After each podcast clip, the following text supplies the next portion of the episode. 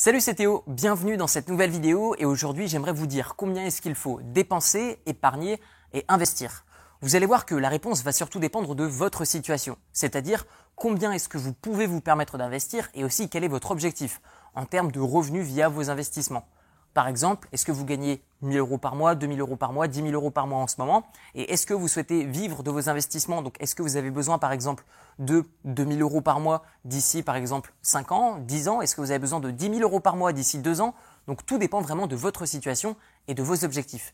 D'une manière générale, je vais vous dire comment est-ce que moi je fonctionne et vous allez comprendre que plus vous allez serrer la ceinture rapidement et plus vous allez pouvoir la détacher rapidement. C'est-à-dire, moi, j'utilise trois comptes. J'ai un premier compte sur lequel bah, je vais dépenser mon argent. C'est-à-dire que j'ai un compte courant et à chaque premier du mois, j'ai le montant exact que je m'accorde à dépenser. Pourquoi? Parce que j'estime qu'un budget, bah, généralement pour moi, ça va pas fonctionner par rapport à ma propre situation et ma propre expérience. Cependant, bah, quand j'ai plus d'argent sur ma carte, eh bien tout simplement, j'ai une alerte qui me dit Théo, tu as dépensé plus que ton budget.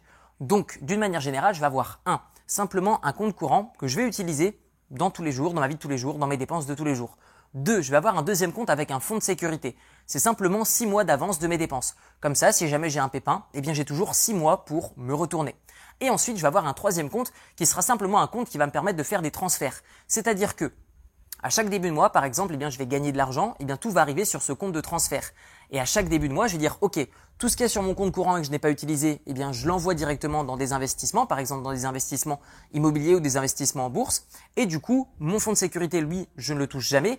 Et ensuite, mon compte sur lequel je vais recevoir mon argent, eh bien, tout simplement, à chaque début de mois, je vais faire une mise à jour. C'est-à-dire que, admettons que je vais gagner par exemple 3000 euros, eh bien ces 3000 euros qui vont arriver sur ce compte où je vais transférer mon argent, eh bien si je m'accorde par exemple que 2000 euros par mois, je transfère 2000 euros vers mon compte courant, si mon compte courant est à 0 euros, donc j'ai 2000 euros sur mon compte courant, et ensuite mon fonds de sécurité, lui je ne touche pas. Tout l'excédent, je le vais l'envoyer dans des investissements, que ce soit sur des brokers en ligne, que ce soit sur d'autres comptes ou dans des biens immobiliers directement, tout dépend du levier d'investissement que je souhaite utiliser.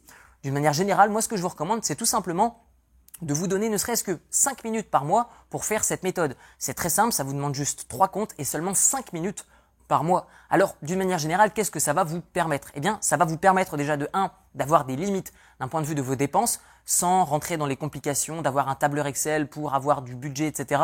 Trop compliqué pour moi, simplement une limite. Je vois mon compte de temps en temps qui descend, puis je me dis, ok, va falloir que je lève, lève le pied, ou alors j'ai encore de la marge, etc., etc.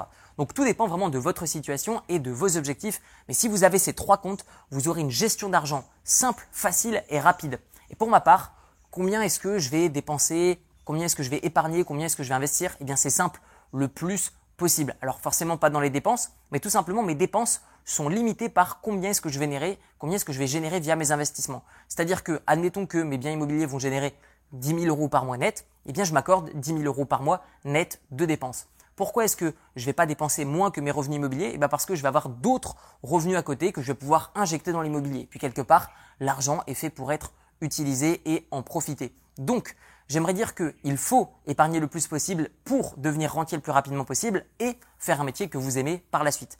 Ce que je recommande également, c'est de mettre en place des virements automatiques. C'est-à-dire que peut-être que vous recevez votre salaire sur tel compte à chaque début de mois.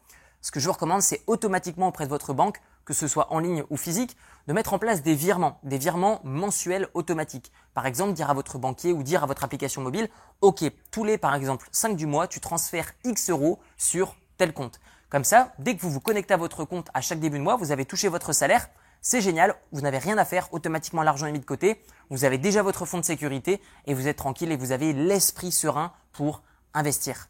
D'ailleurs, vous trouverez dans la description de la vidéo une série de 4 vidéos de formation qui va vous apprendre à investir dans l'immobilier, ça sans aucun apport, au travers de 4 vidéos. La première, 1. Comment faire pour emprunter de l'argent auprès des banques, et ça sans aucun apport. 2. Comment faire pour trouver des bonnes affaires et les transformer en très bonnes affaires. 3. Comment faire pour trouver un locataire qui va rembourser les mensualités de votre crédit. Et 4. Comment faire pour ne payer aucun impôt sur la totalité de vos revenus immobiliers. Dites-moi à votre tour dans les commentaires comment est-ce que vous vous faites pour gérer vos finances.